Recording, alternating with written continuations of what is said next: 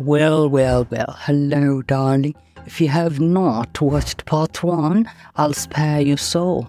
So go watch it.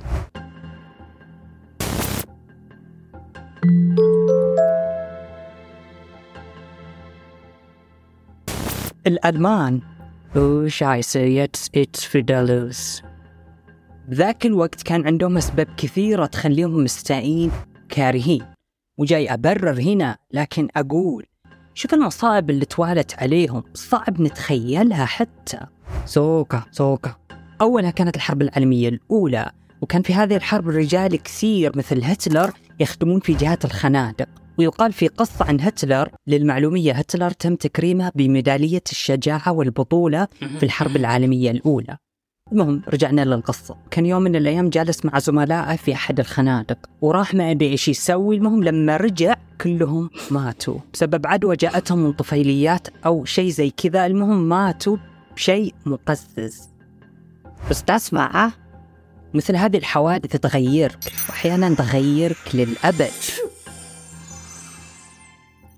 ومن ثم تشوف الجنود اللي تم معاملتهم بوحشية خارجين من الخنادق. ما تقدر تتخيل كمية المصائب اللي تصير في الخنادق من أمراض صحية قد تصيبهم مثل العدوى أو حشرات طفيلية أمراض تنفسية أمراض جلدية بشعة إلى أمراض نفسية وهلوسة. ناهيك أنه البعض يخدم في الخنادق لسنوات عديدة مش كم أسبوع أو شهر. أنت قبل خدمة الخندق مو أنت بعدها. وتخيل تخلص خدمتك من كهف المصائب هذا وتشوف نفسك عاطل وطنك مدمر. ثم تضخم يصيب الاقتصاد وفجأة كل ألماني عنده مدخرات صار على الحديدة. من الآخر حالة حال الفقير. وبعدها تجي ثورة شيوعية من جهة روسيا وكلنا عارفين أنه هتلر كان يكره الشيوعية والشيوعيين. المهم الحياة صارت جهنم على الأرض. خلت الألمان عندهم أسباب كثيرة تخليهم غاضبين وكارهين. وخلال كل هذه المعمعة النازيين يجون ويقولوا اسمعوا مو فقط حنرجع النظام والعظمة لألمانيا بل حتى حنلقن درس للمتسبب في مصيبتنا هذه. وهتلر مثل ما يقول جوردن جاهل اللي يقول عنه غبي أو غير محنك بل هو ذكي وعنده حنكة. والكاريزما حقته تعطينا نبذة عن كيف كانت الحنكة يستخدمها في أوقات ومكان مناسب. عالم نفس سويسري اسمه كارل يوينغ. سمى هتلر the mouthpiece of the collective unconscious of the German people لسان حال اللاوعي الجماعي للشعب الألماني. فتخيل الغضب والكراهية اللي قاعدة تتخمر تحت السطح وكل الفوضى الموجودة هناك. والرغبة في الترتيب والتنظيم كل هذا كان ضجيج في عقل كل شخص. ثم يجي هتلر خطيب قوي ويعرف يلعب على المشاعر ذكي عاطفيا ويبدأ يراقب الحشد وينصت. لما يقول ألف يشوف ردة الفعل ولا شيء. لما يقول باء يشوف الحشد يتفاعل ويصارخ. فيدون هذه الملاحظة. وحتى قد يكون كل هذا الأمر في اللاوعي وهو ناسي نفسه وهو محاط بهذا الحشد الألماني الغاضب الكاره فكلمة تفاعل وصرخ معه الحشد هذا تعزيز له. فالحاجة اللي تفاعلوا معه فيها وبدأوا يصرخون يبدأ يضرب على نفس الوتر لكن هذه المرة يتعمق ويتطرف أكثر. ويبدأ يشوف ردة فعلهم ويشوفهم يتفاعلون يصرخون أكثر. ثم يغير على وتر ثاني ثم يشوف صمت وهدوء. بشكل مبسط يحاول يسمع الجمهور اللي يبغون يسمعونه ثم يبدأ الحشد يشوفك إنك المنقذ لهم. ولما تفكر فيها كم شخص تحتاج عشان يجي ويقول راية عنك عشان تبدأ تصدق؟ لو شخص واحد بتقول أوكي ما حتهتم. لكن لو عشرين شخص قالوا عنك وتصرفوا معك بنفس الطريقة هنا لابد تبدأ تاخذ الوضع بجدية لأنك لو طنشت وتجاهلت هذا نوع من النرجسية. فتخيل هذا اللي صار مع سياسي مثل هتلر. مع كل هذا الحشد بالملايين ورؤيتهم له على أنه منقذهم. نفس اللي صار مع قصة جهيمان لما مجموعة من الأشخاص جاءوا حق شخص وقالوا له شفناك في الحلم على أنك المهدي. وخلاص صدق الوضع ولعب الدور. يقول جوردن هتلر acts out the dark desire of the mob. هتلر يتصرف خارج الرغبة المظلمة للحشد. وكأنما هتلر هو تجسيد هذه الرغبة المظلمة للحشد. وهذه أحد الأسباب اللي خلت عنده كاريزما. هتلر جاي يجسد الرغبة للشعب الألماني لاستعادة النظام في ألمانيا والانتقام. وهتلر جسد هذه الرغبة بشكل كامل.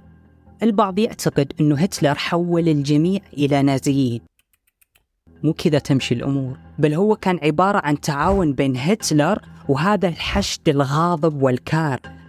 البعض قد يقول طيب أكيد كان في ناس طيبة وخيرة. يب صحيح لكن في حاجة الناس ما هي شجاعة لذيك الدرجة. الحين لما تناظر الألمان في الثلاثينيات تبدأ تفكر وتقول لو إني كنت هناك كان كنت أحد الأبطال اللي ساعدوا المستضعفين. أه جوردن يحكي إحصائيا بعيد الاحتمال مرة إنه يصير. احتمالية أن الناس ترفع راسها وتوقف وتقول شيء مرة بعيدة. وهذا السلوك نفسه تم ملاحظته حتى مع أشخاص عندهم حصانة محميين يعني. احتمال بعيد جدا جدا أنهم يقولوا شيء يجعلهم مكشوفين ومعروفين identifiable. طيب بالحديث عن الحرب. خلني نلقي نظرة عن الحرب العالمية الثانية ونشوف في إيش كان يفكر فيه هتلر؟ وايش كان يبغى يوصل له لو هتلر كان فعلا يبغى يفوز بالحرب كان استعبد اليهود والغجر وخلاهم يشتغلون عنده لأجل الفوز بالحرب. بعدين تبدأ تفكر إنك تقتلهم وتمحيهم وتتخلص منهم. هذا الفعل المنطقي إذا تبغى تفوز. لذلك المعتقد السائد إنه هتلر كان يبغى يفوز بالحرب. لكن هل فعلا كان يبغى يفوز بالحرب؟ وهو حتى ما سوى الفعل المنطقي للفوز؟ حنا نعتقد إنه هتلر كان يبغى يفوز بالحرب وهذا اعتقاد غير سليم ودقيق. هو ما كان بالتحديد شخص خير فليه أجل نعتقد إنه فعلا يهدف للخير اللي دائما كان يردد فيه ويروج له حتى لو كانت بشروطها الخاصة وأفكاره. أحد أفكاره كانت فكرة الرايخ الرابع أو فورث رايك وهو مستقبل مفترض لألمانيا وحيدوم هذا الحكم لآلاف السنين وبيكون معقل الحضارة والموسيقى. وهذا اللي كان يزعم فيه أو كان يزعم أنه مهتم فيه. لذلك يا هتلر إيش تسوي في اليهود والغجر؟ تسجنهم؟ طيب تستعبدهم؟ أوكي لكن ما تقتلهم وتبيدهم والأكيد ما حتخصص نسبة من مواردك الحربية عشان تسرع من وتيرة الإبادة لأن هذا الفعل له نتائج عكسية. إلا لو كنت اللي تبغاه وتهدف إليه هو أقصى قدر ممكن من الفوضى في أقصر فترة زمنية. فايش اللي صار لما بدأوا الألمان يخسرون الحرب؟ هتلر ما فقد الإيمان بقدراته بل كان يعتقد إنه الألمان خذلوه بضعفهم وما حاربوا بكامل قوتهم فكان مستعد إنه يسرع من وتيرة الخسارة لألمانيا كان عند هتلر وأتباعه خيارين خيار إنك توقف بشكل مؤقت الإبادة الغير ضرورية في هذا الوقت وتفوز بالحرب اللعينة أو إنك وانت تخسر تسرع من وتيرة الفوضى مع إنه لهذا نتائج عكسية. مثل ما شفنا هتلر واتباعه اختاروا الخيار الثاني خيار تسريع وتيرة الفوضى. في تحليل نفسي من يونغ يقول إذا لم تتمكن من معرفة ما يفعله شخص ما أو لماذا يفعله فابحث عن النتيجة واستنتج الدافع. إذا كانت تسبب الفوضى فربما كانت تحدف إلى الفوضى. لكن لابد أنك تنتبه وتحذر من استخدام هذه الأداة في التحليل النفسي. يعني لو في شخص يخليك تغضب يمكن لأنك أنت سريع الانفعال ولابد تنتبه لهذا الشيء. أو أنه فعلا يهدف إلى أن يخليك تغضب وهذا الدافع الحقيقي له. الشيء المثير للاهتمام بالحرب أنك تقدر تنسبها لأسباب إقليمية أو لأجل الموارد. لكن برأي جوردن هذا التفكير هو اللي يعتقده الاقتصاديين اللي فكرهم محدود وضيق أنه الناس تتقاتل من أجل الموارد الشحيحة. إن شاء الله ما في اقتصادي يتابعني حنا شويتين أكثر تعقيدا من كذا. شعب الإسكيمو ما كان عندهم شيء كانوا عايشين بشكل جيد. إيش كان عندهم؟